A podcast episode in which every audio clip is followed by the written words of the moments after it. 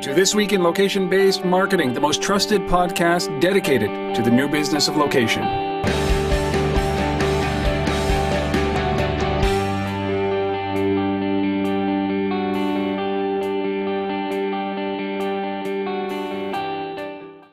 It is time for This Week in Location-Based Marketing. This is episode number 167, recording this live January 31st, the last day of January 2014. My name is Rob Woodbridge from Untether.TV, located in Ottawa, Ontario, Canada. A week before the Olympics, baby. I just can't wait. I got mine too. I love it. And that voice you hear is, of course, Asif Khan from the Location-Based Marketing Association in Toronto. And it's like a little bit warmer today, so that's good. A little bit warmer today. But yeah, we're supposed to get some more snow tomorrow, or tonight, actually. So anyhow. You know, it can be cold for the entire time the Olympics is on. I won't go outside. I'm all about it. I'm in total Olympic spirit mode, ready to go. It is wonderful. And sorry, I forgot to say, if you're trying to find us at the LBMA, we are at the LBMA on Twitter or thelbma.com. That's where you can find us. So yeah, pretty easy. And of course, Untether.TV or at Rob Woodbridge is my Twitter. And of course, by email, Rob at Untether.TV or Asif at thelbma.com. Best way to reach us now that we've gotten that out of the way. How was your week? You didn't get caught in the snowstorm of the century, the 2 inches that poor Atlanta got? No, we were supposed to have an event in Atlanta on Wednesday evening this week, and we basically just completely canceled it because it's it's been postponed till like April or something now. But it's just we had to shut it down. The whole city got shut down. So I didn't even fly. I just took my ticket and moved it to the next trip. So somewhere warm, and you know, I just contemplate that 2 inches, right? Which is like this much of snow. Yeah. 2 inches of snow.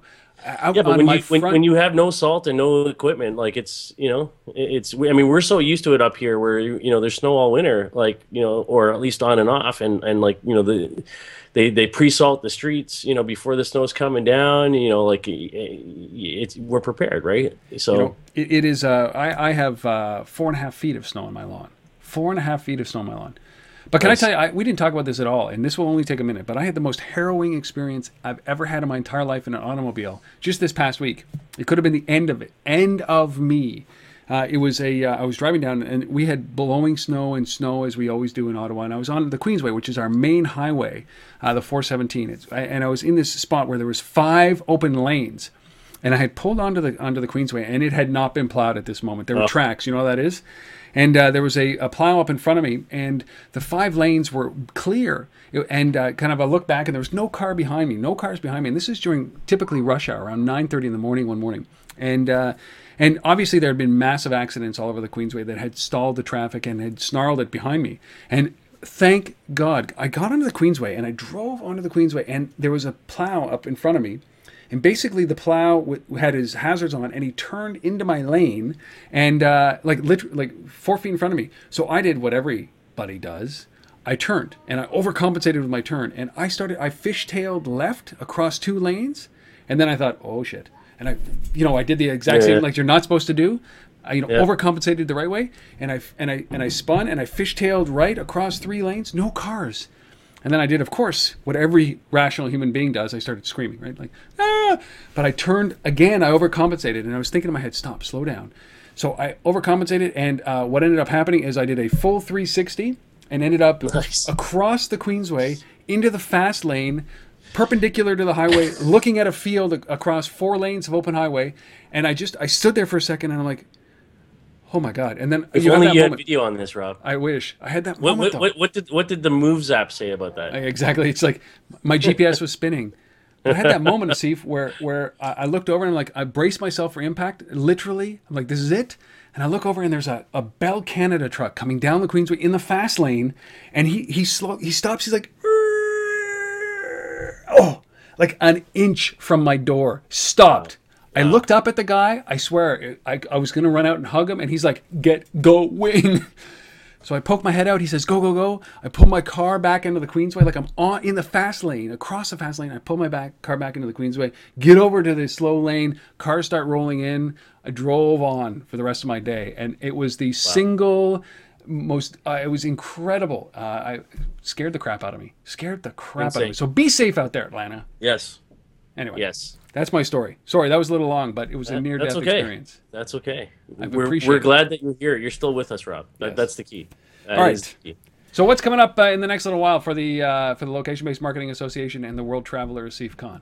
Well, we've got a bunch of things happening. So, a couple really big things happening for us, which is first is we have a brand new chapter opening in Sydney, Australia on February the 18th. So we're super excited about that. And, if anybody over there in that part of the world, if you're in Australia, please come. All that information is on our site, as is, with all the events that we're involved in. So that's February 18th. Obviously, Rob and I have been talking about March the 9th at South by Southwest. We have a huge event called Retail Loco. So if you've got anything to do with retail, a vendor, or you're a retailer, or you're a CPG brand, whatever it is, get down there. This thing's selling out. We're already half sold out, and we're still weeks away. And we got fantastic speakers, all the agendas there, great brands speaking, and big announcement coming next week in terms of a new keynote speaker that I'm super excited about. Can't talk about it yet. Teaser. But yeah. So it's coming. So so lots going on. And then sorry, I skipped over one in the middle there. February 25th, 26th for those of our fans who are over in Europe or willing to get over there to Barcelona for Mobile World Congress. I won't be there, but Dan Hodges, our New York chapter president, will be over there speaking on behalf of the LBMA. So get out there and support Dan, and get to the Mobile Media Summit, which is an event that's basically happening at Mobile World Congress that we're supporting. So yeah, amazing. And of course, if you want to find more information about all the speakers and the schedule for Retail Loco, go to retaillo.co. Retaillo.co, or just go to the lbma.com, click on the events, and you will find out more information about this and every other event that a CEF is sponsoring, paying for, co-hosting, speaking at. Yeah, globetrotting around the world. Amazing. And the only thing that I have, past my near-death experience, of course, is I'm going to be in Toronto March 5th at DX3 talking about this thing called, what I call the path, or the creating your mobile experience. So I'm going to be talking about that at DX3, a little bit of a keynote. I'm very excited about that. That's March 5th, this March 5th. And I'll be there. I'll be there in the crowd cheering. There we go. Well, bring some beer, would you? 10 a.m. 10 a.m. I thought we were going for beer afterwards. Well, it starts early. Oh, okay. All right. It starts the night before. Anyhow. All right, well, we've got a jammed show, as usual. I always say that, but honest to goodness, a CEF, it gets harder and harder and harder to say no to these stories, because they're amazing. 7 great stories, a hugely popular app that I'm gonna focus on as our app of the week. We got our Mobile Minute with Chuck Martin, and of course, we've got our guest, which is a special guest, for a news event that happened this week, and our resource of the week. We're gonna start with Chuck and our Mobile Minute. Here he is.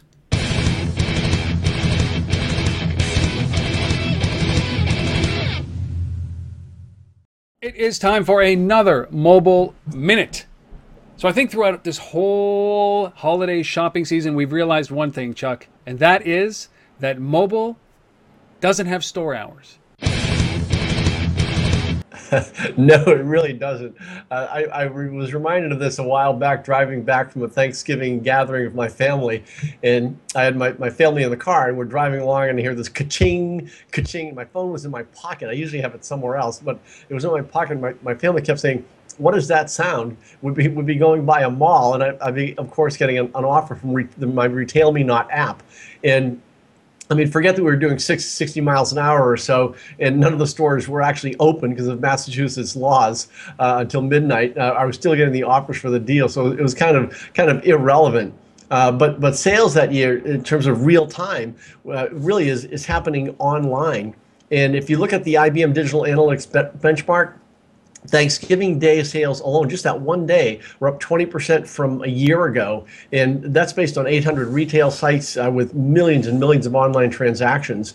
Even though some stores weren't open, average order value was $128. So people are buying on Thanksgiving at 8 p.m. Scales-based sales went sort of straight up through the roof, the old hockey stick approach. So average order size $110. Mobile is having a big deal on a holiday shopping.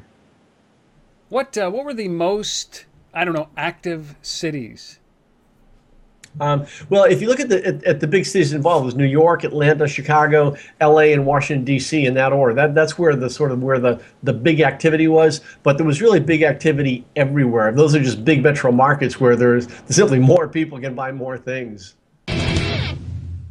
Chuck Martin, ladies and gentlemen, author of 2 books, like worldwide known brand when it comes to talking about the mobile industry, retail and commerce. He does a daily article at Media Post, but please check him out. But obviously we do this every single day, every weekday on Untether.TV, so you can subscribe there to many, many, many more. I think we're up to 233 or 234 published, which is incredible. Awesome. So that's our Mobile Minute. All right, you know, I feel like I've done all the talking so far, so I'm gonna continue doing this right now, Steve, for the app of the day. This is something called MYND, M-Y-N-D. It is an application. It is a calendaring application, but it is one of the coolest looking calendaring applications I've ever seen. You can go to MYND Calendar, M-Y-N-D, calendar.com. For those of you who are watching, you got a little bit of screen grabs up here that I'm just showing up on the screen. Essentially what it is it's a calendar that brings in contextual information about not only the place you're going, but that, you know, the temperature and all that, and the people you're going to meet. It also has this great little thing where if you put in the location, your home location, your work location, and the place you're going to, it estimates the number of kilometers or miles you will be traveling during that day. So it says, you know, yesterday for me, the estimated number of kilometers I was going to travel were about 65. I ended up doing 61 because I went to the Sens game last night. But it's a typical calendar, but it's got this great analytics, this great front screen, which is just killer. It's beautiful.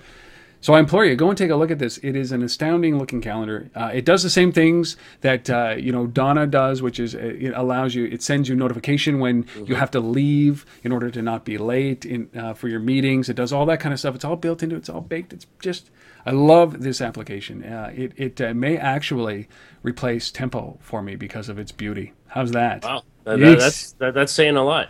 Yeah, I haven't made up my mind yet, but it is an astounding looking application.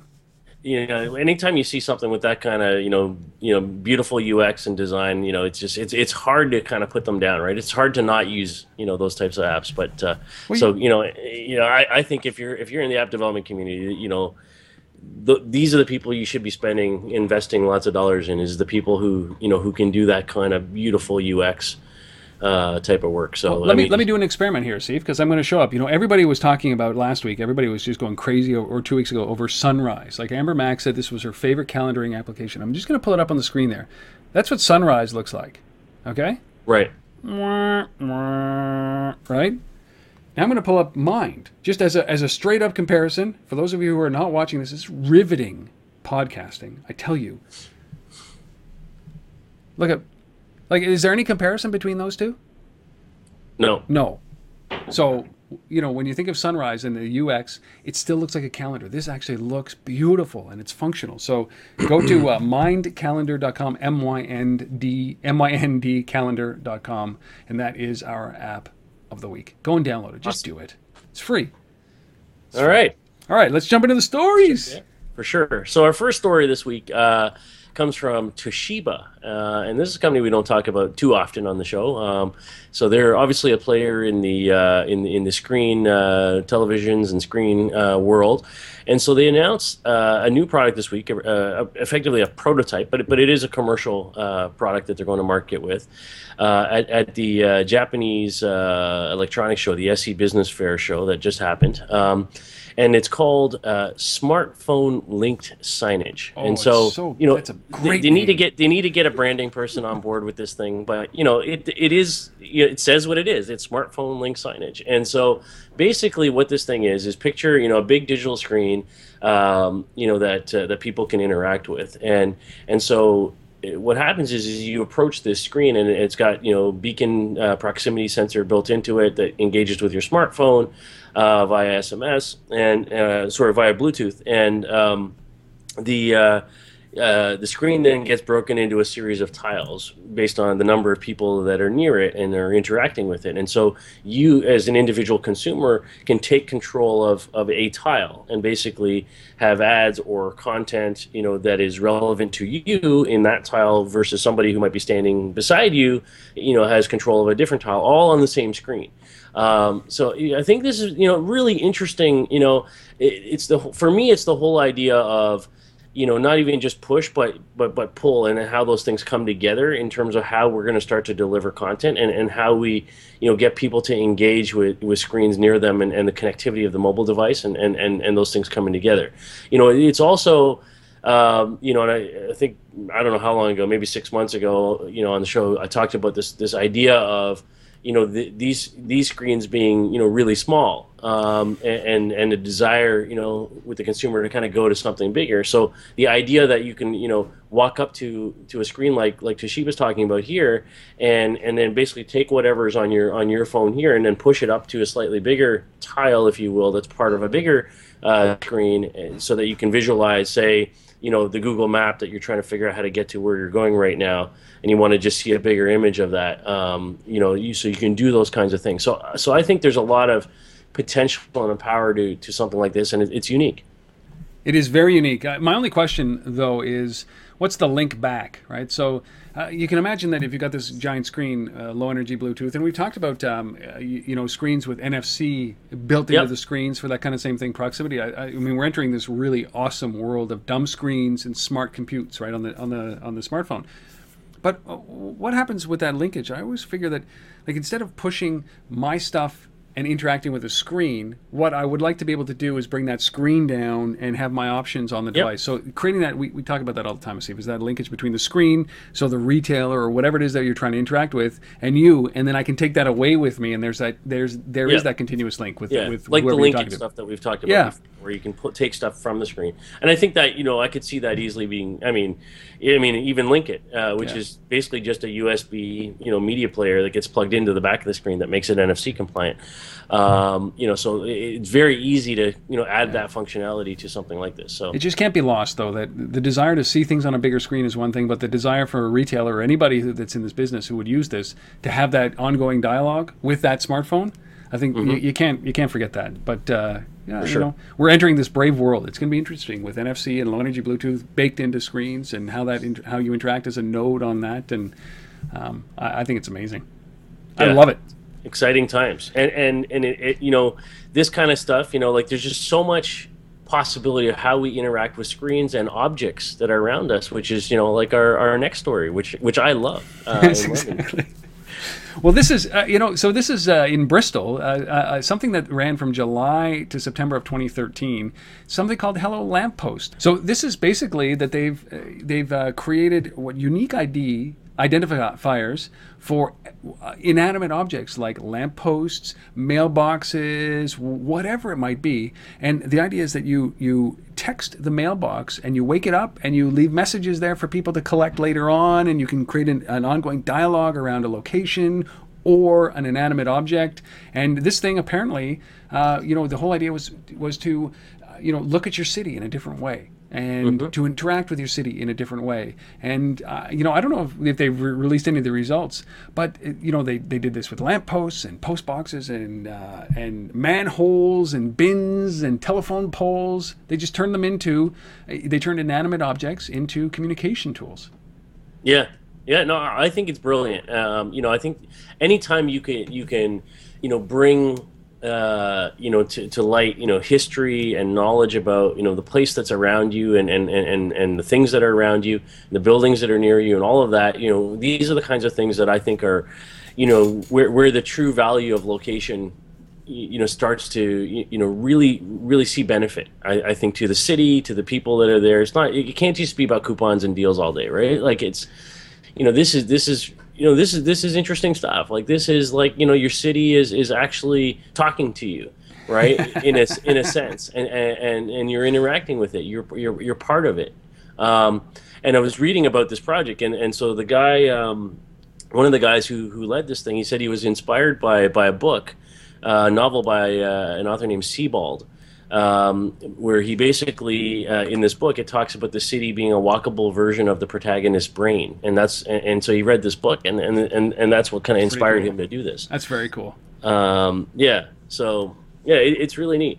Hello Lamp Post project. You just do a Google search, or of course you come to Untether.tv. The book's called Austerlitz, by the way. Austerlitz. Yeah, Austerlitz or Z. Austerlitz. Depending on where you are. Yeah. Yeah. But if you would like a link to that, go to Untether.tv, and this is, of course, this is episode number 167, or you can go to theLBMA.com and find it there as well.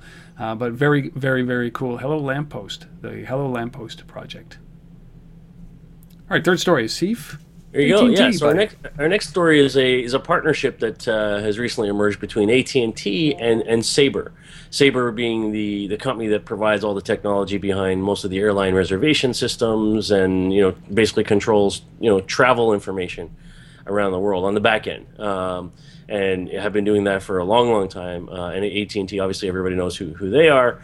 And so they're working together to kind of use AT&T's location information services platform, their geofencing platform, and combining that up with the data that's sitting inside of Sabre's platforms to effectively develop intelligent communication systems based on location to help travelers and alert travelers at airports in particular is what they're suggesting, and provide better analytics to the airlines and information to the consumers, to the traveling consumers, around alerts and delays and whatever it is that you're looking for. And so they describe they say imagine an app that can alert airline staff when a high status passenger is still clearing security.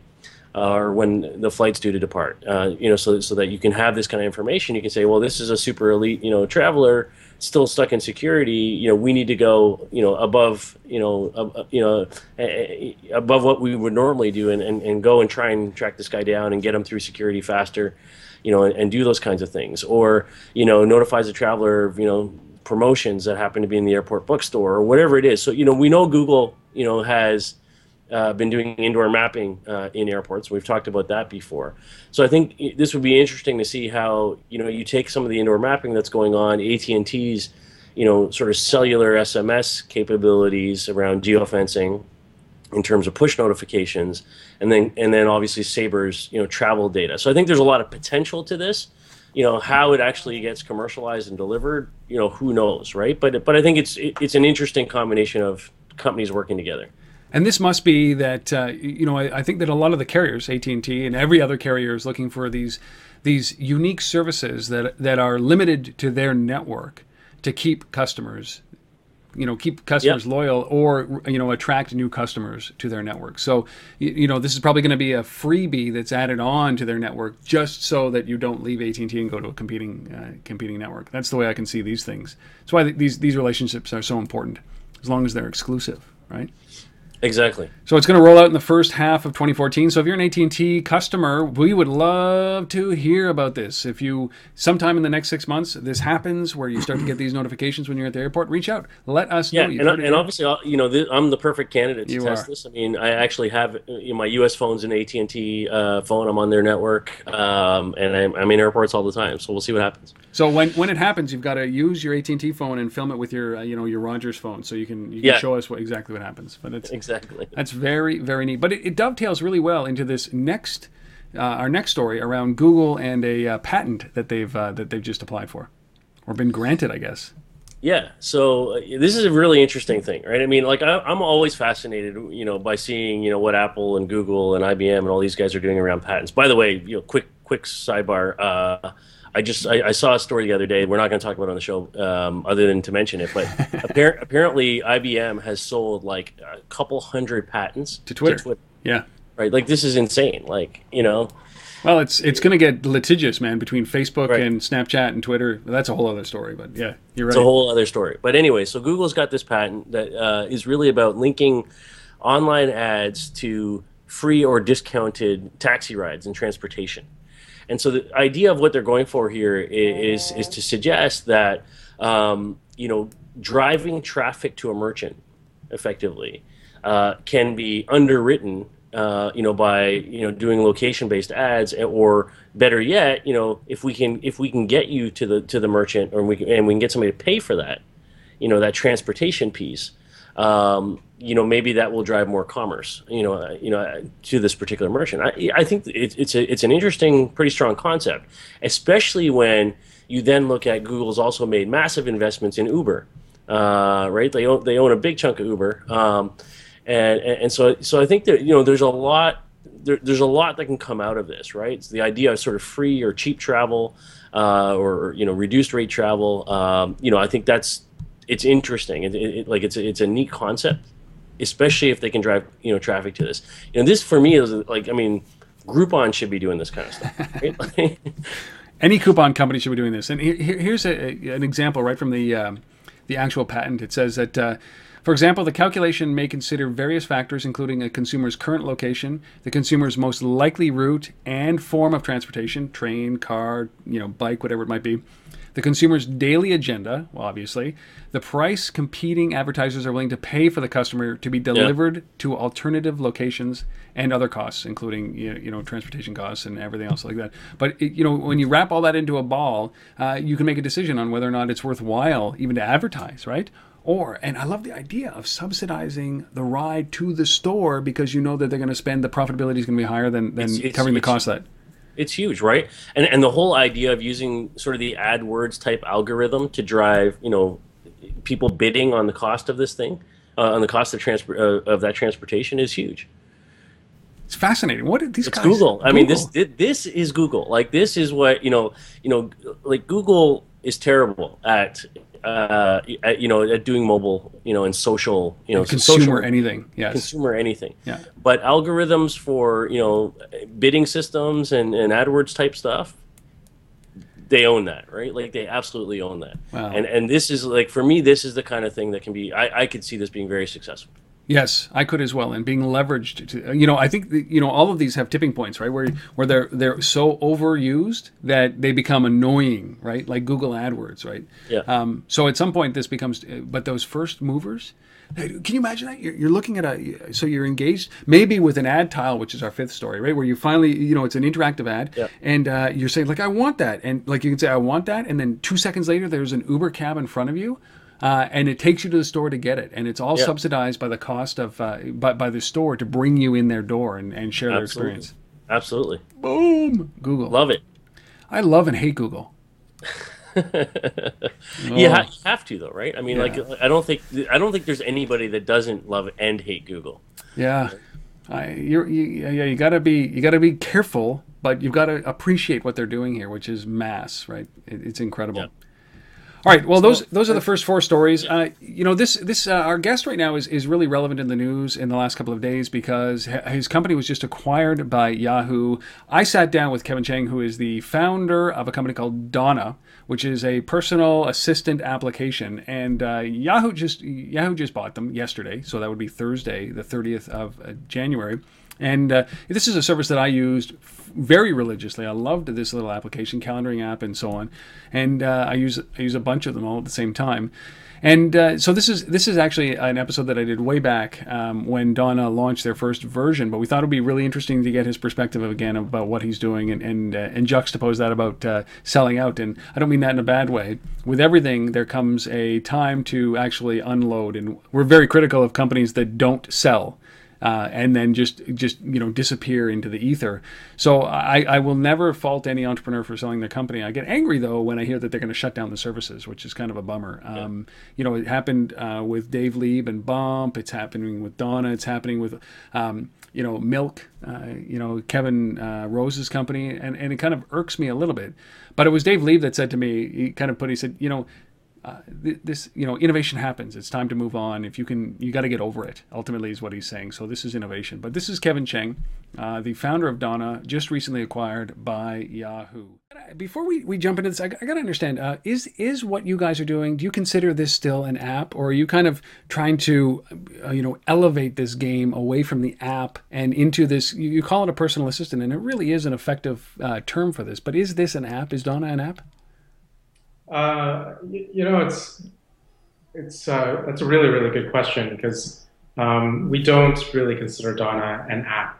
we consider Donna a service, and we very deliberately named the product after a person's name to give you that feeling that you are interacting with a person, to give you that peace of mind of knowing like somebody's taking care of this stuff for me, so that I don't have to worry about this, this, and this, and this, this, and this being a broader and broader set of things. So right now, I'm sure we'll talk more in detail about the kind of specifics of Donna, but like one example is that Donna tells you when to leave to get to a meeting on time and then gives you the directions. When you look at like how a person would interact with you in doing that, which we did. We interviewed a lot of personal assistants, executive assistants. We talked to a lot of people who have those assistants. And you think about like what happens there. It's like, somebody knocks on the door and says, Rob, it's time for you to leave to your meeting if you're going to get to the other thing on time because there's traffic. And here's a piece of paper that's the directions, and here's a piece of paper that's like the photo of who you're meeting with and some notes for the meeting. And you're like, great, thank you, Donna.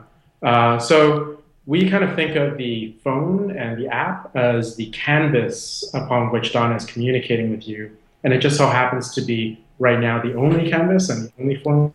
But like we certainly see Donna as somebody or a service that communicates with you in whatever way makes sense to you, whether that's texting with you, emailing something to you when it makes sense, or even phoning you because you're not paying attention to the phone, you're not paying attention to the push notifications because you have too many Zynga games popping up or something like that. So we think of Donna as a service, and the app is one of the avenues with which the service communicates with you and displays information.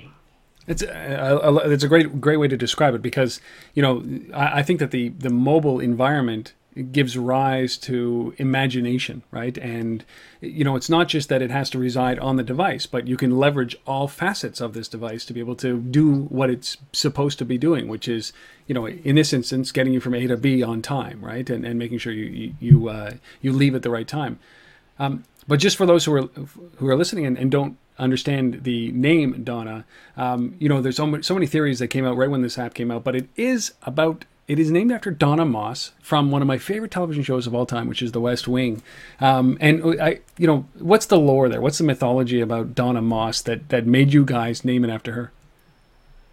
So the first decision is name it after a person. Give it a person's name. Why do that? So just to humanize the whole experience?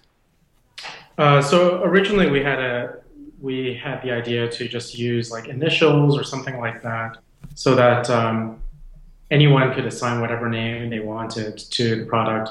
But then one of the pivotal moments was actually when we had a conversation with somebody I used to work with at Twitter, Rael Dornfest, who prior to Twitter, he had founded a company which made a product called I Want Sandy. And that was sort of a similar type of product, an email assistant, a little bit before its time. And he talked a lot about how there was this emotional connection that he felt that his users had with Sandy. They would say things like, they would write in to support and say, hey, I think I made Sandy mad because I was a little bit rude with her, and I'm really sorry about that. And just like really, it's not like they thought Sandy was real, but you just sort of, I think that we want to interact with humans or human-like things, even when we know that they're not human. It's sort of like how if you have like 2 eggs and bacon, your brain just sees a face. Yes. And like it's in our nature to want to kind of associate with something that's human-like. So we were like, we should do a name, and it should be something that you can relate to, but it shouldn't be something that you can just name whatever you want, because we think of this character as somebody that's really, really super intelligent, super smart, super efficient, professional, who can do it all and who can like manage everybody's day. And you can't rename that person no more than that person can rename you. Right? So then we're like, okay, we're gonna give a name. What's the name we should choose? And we threw around like famous assistant names, and like there were things like Alfred was thrown out there, Radar from Radar Run, Ashton. And you know, like the Alfred thing has this weird like butler classist feel to it. And we felt like Donna was really just, it rang really well as a name, but also was like embodied by a strong character. And we, and then, you know, there are other factors, of course, like don.na was a domain that we were able to get. And we had @Donna on Twitter. And so like everything just sort of quickly fell into place, and we're like, this is the person. And you know, it's even like, we use the term personal assistant app because that's kind of what everyone is talking about in terms of the nomenclature.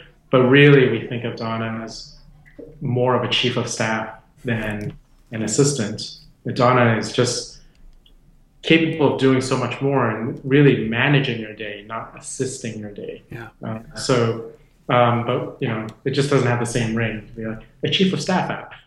Kevin Cheng, the founder of Donna, and now a Yahoo employee. Could you work for Yahoo? No. No. No. I couldn't either. Could you be acquired by Yahoo?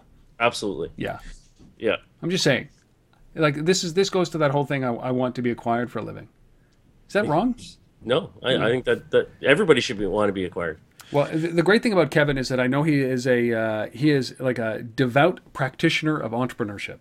So it will not be the last we see. And I think that's great. So he's got a little bit of ka-ching in his pocket. And I do believe, no deals were this deal wasn't announced, no price was announced, but I do believe that he's going to take that money and do great things with it and revolutionize something else like he did with Donna. So congratulations, Kevin.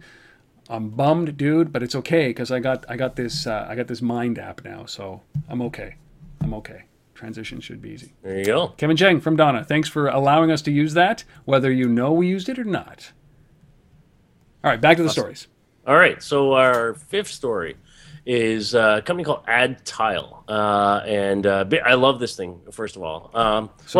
Maybe love is a strong word. I'm appreciative of what they've built here in terms of, you know, how they're delivering mobile ads. So basically what this thing is ads, you know, ads like any other mobile ad network, and they suck because, you know, basically for the most part every other mobile ad we see out there is, you know, a banner ad from a website that they shrunk down to fit onto a smartphone, you know, screen. That's mobile advertising today. And so what these guys have done is they've taken advertising, they've created ad units that are motion sensitive. Okay, and so, you know, the failure, I think, of the mobile advertising industry in general is we don't use all the amazing sensors that are built into this thing, right? You know, the gyroscope and the compass and the accelerometer and all that stuff. And so these guys are actually doing some of that, which is why I like this thing. So, you know, basically, you see the AdTile logo in the corner, you press it, and then you can interact with the ad. And you can interact by shaking it or walking, you know, or drawing something or doing something. There's motion, right. Yeah. There's motion required in order to sort of activate this thing. And when you complete the action that they want you to do, then you actually get a reward, like a physical reward for some sort of merchant or store that's nearby. And so then, you know, you get your reward and then you get directions, you know, that they're pulling the geo content in from Yelp, and then you get directions on how to go to redeem around the corner from where you are. But, you know, it's the idea for me that, you know, this isn't just, you know, here's a Groupon for, you know, a Groupon now for, you know, the coffee shop around the corner. It's, you know, do some work, you know, play with this thing, interact with this ad. I mean, the dwell time on these ads has to be like, you know, infinitesimally like bigger than, you know, standard mobile advertising, anything, yeah. Right? People are actually interacting. They're actually having a brand experience, you know, you know, with these things, and then you get a reward, and then you actually go to the place, and there's directions on how to get there and redeem. I mean, I think it makes sense. It is very much to me like Keep.me, yeah. You know, in that context, but it's a little bit.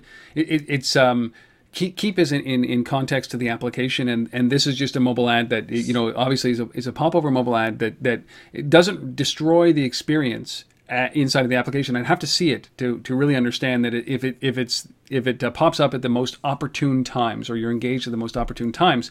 But I really like the one. I mean, you think about it, is that there's one that shows that, you know, there's move this way for a free cup of coffee.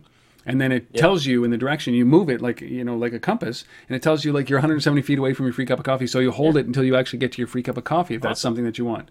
It's well done. Makes sense. Very well done. And I hate ads, but if I had to see an ad, this would be one of those ads that I would like to see. Right? There's one for the Shake Shack where it's basically like, you know, you shake it until you fill up the cup full of shake, and then, you know, you get a coupon, right? So you have to get engaged with the brands, and I think that's the beginning. And so love it. You can see it. There's been video playing, obviously, over Asif's head most of the time here. But if you go to adtile.me, adtile.me, you'll find more information about this great little company, which is this kind of innovation I'm okay with. I still hate ads. There's better than ads. But adtile.me. Awesome. Cool. All right, Rob. All right, so we talked. Was it last week that we talked about Jelly? Couple weeks ago, I think. A couple weeks ago, yeah, yes. Of course, this is Biz Stone's new company that has kind of. It didn't take anybody by storm. It's gotten moderately good reviews, but you know, obviously, a lot of people also trying it out and then ditching it because it's you know, maybe a niche product.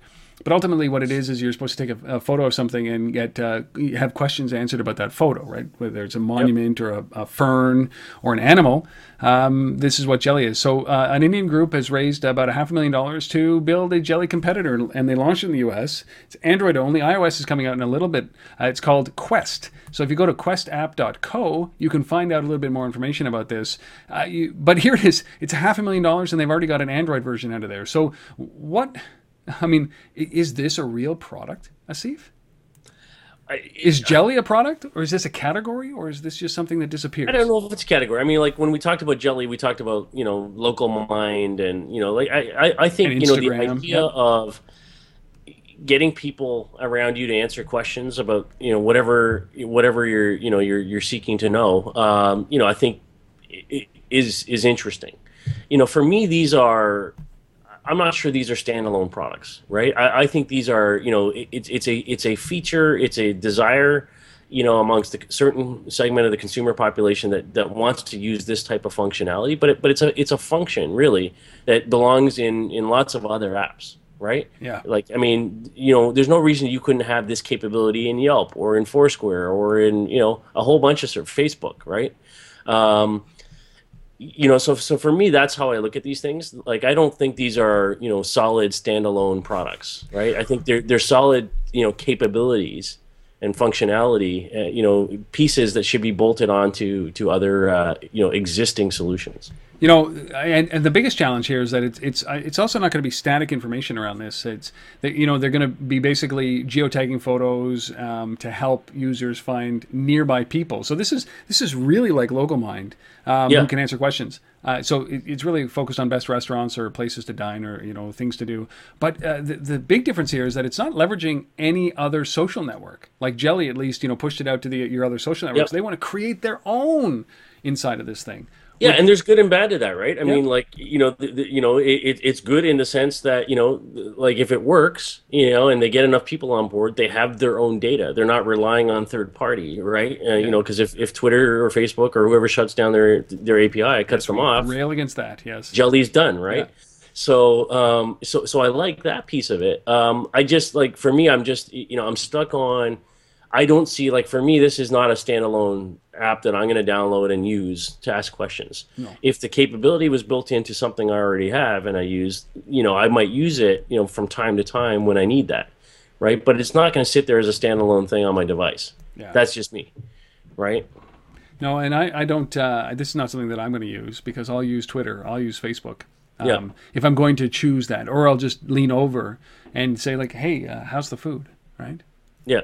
I mean, for me, there's a logical piece to that Facebook should be building into their app. Yeah, Facebook. And like, you know, Facebook it will get there eventually. I mean, they're rolling out a whole bunch of stuff. A new news app, right, which looks beautiful to take on Flipboard. They're almost cresting 1 billion mobile users. Like, that isn't, like, so, you know, and their strategy has got to be to look at this. So they've got Instagram as a standalone photo sharing application. They've got Facebook Messenger as their, you know, their Snapchat competitor, I would say, whatever. Then they've got Facebook, the app, which is, seems like bloatware right now because it does too much. So it wouldn't surprise me that they get into this space almost naturally, because they've now got the news app that's coming out February 3rd, which we should take a look at for next week. And so when you start to think about what they're doing, is that they're going after a single app, single purpose application world. And this actually might fit very well into that.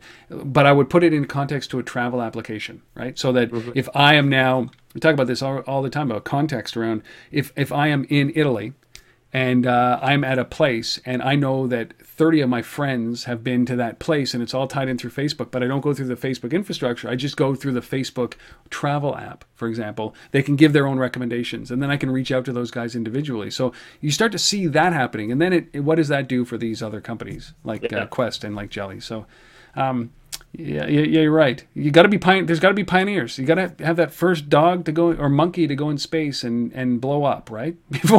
Before somebody else comes in. You prove the way that you can do it, and then you then somebody else will come in and do it. So, if this is of interest, it's on Android right now. It's coming out to iOS. They say soon, but you can go to Quest. There's a questapp.co. Questapp.co. All right. Last story, Asif. You get this one. Yeah, all right. Our last story is a new service called Hand Up, and basically created by a gal named Rose Broom with an E on the end.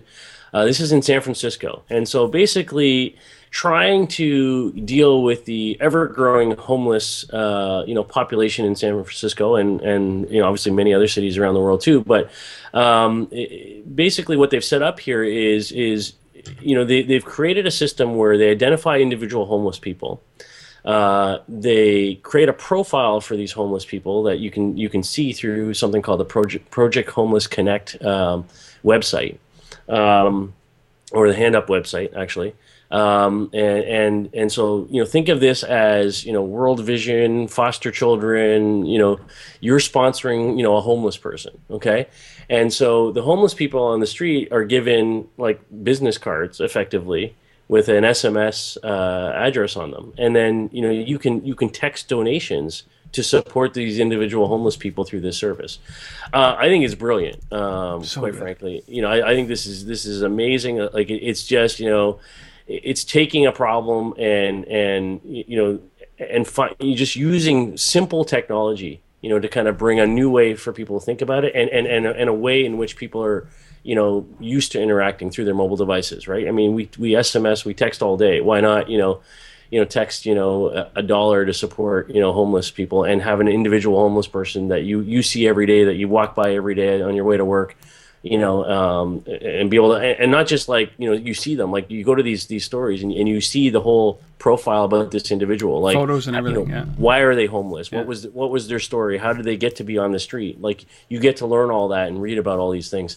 And then you're even more motivated to give, right? So I love this idea. And it's only available in San Francisco right now. It's only being done. So there's opportunities everywhere. It's called Hand Up.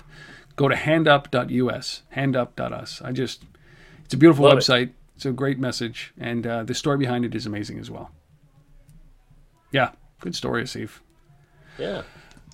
Puts it in perspective. All right, so Mobile Minute, App of the Week, 7 stories, special guest Kevin Cheng. The last piece of business is this resource of the week where it just seems that nobody wants to use digital coupons. Not the most influential people anyways. Yeah, apparently not. So a new study came out. It was put together by a group called womensforum.com. They surveyed 2,200 moms, and they found that the majority of moms prefer good old print coupons that you clip over digital. And, it's not that surprising, right? I mean, when you see it, but it's interesting, like, to see, somebody doing a study and having real data to back this up. I mean, 2,200 moms is a decent sample size. And so basically, good old-fashioned print ads, 78% and 65% of supermarket circulars, and whereas 55% of them said that they prefer online couponing, right? So these are big numbers, right? Big numbers, right? I mean, that's like 80% of people, in print ads for fashion, prefer a print out coupon. I mean, Well, yeah. And I don't think it surprises you. We were talking about this. My wife still has resisted that digital side, and it's all traditional print coupons. And it's funny to say, like, maybe with PC. So President's Choice in Canada now has a loyalty card, yep. a loyalty app that basically every week it sends you offers where you get points, loyalty points yes. that you can based on the products that you've purchased, and then they throw in a couple of extra ones. So if you like maple leaf bacon, for example, they might throw in like President's Choice bacon instead. You like bacon, they're trying to drive you in to buy these products, and they give you different points. So, you know, maybe their coffee you get 1,000 points, but, you know, somebody else's coffee you get 500 points. So they're really trying to, you know, leverage this whole couponing thing in a points way. But what's interesting is about the influence that it has on the purchase patterns. And the biggest one, I think it makes sense, is the things that you know you shouldn't buy, but because they're on sale, you buy anyways. So the biggest thing that the coupon affects in mother's purchase is snack food, 73%, or frozen items, 72%. These are things that you know you shouldn't buy, but because probably the deal is good, you get a great coupon, you're going to buy just because you get a discount. It's like people's purchasing behaviors are amazing. It's so fascinating. It yeah. is, and so that that study will be the actual study will be up on the LBMA website under the research tab. So go take a look at it there, and that's the show. 167 done. Next week, Asif, is the opening day for the Winter Olympics. Love it. Oh, go Canada. Go Canada. All countries. I mean, and especially Winter Olympics. I love Winter Olympics because, you know, Canada, you know, we perform. Like, I mean, we come out and we put on a good show. So, you know, I'm excited this year. It's hockey. Canada's going to take it again. There's no question about it. Yes, they will. Of course they will, or there will be two depressed guys on this show. But whatever happens, we just hope that this is a very safe and actually exceptional Olympic Games. No matter how much money the Russian government has spent on it, I think it's by far the most expensive prep for Winter Games, and it's just about to get a whole bunch more because you've got these pesky terrorists that won't leave us alone.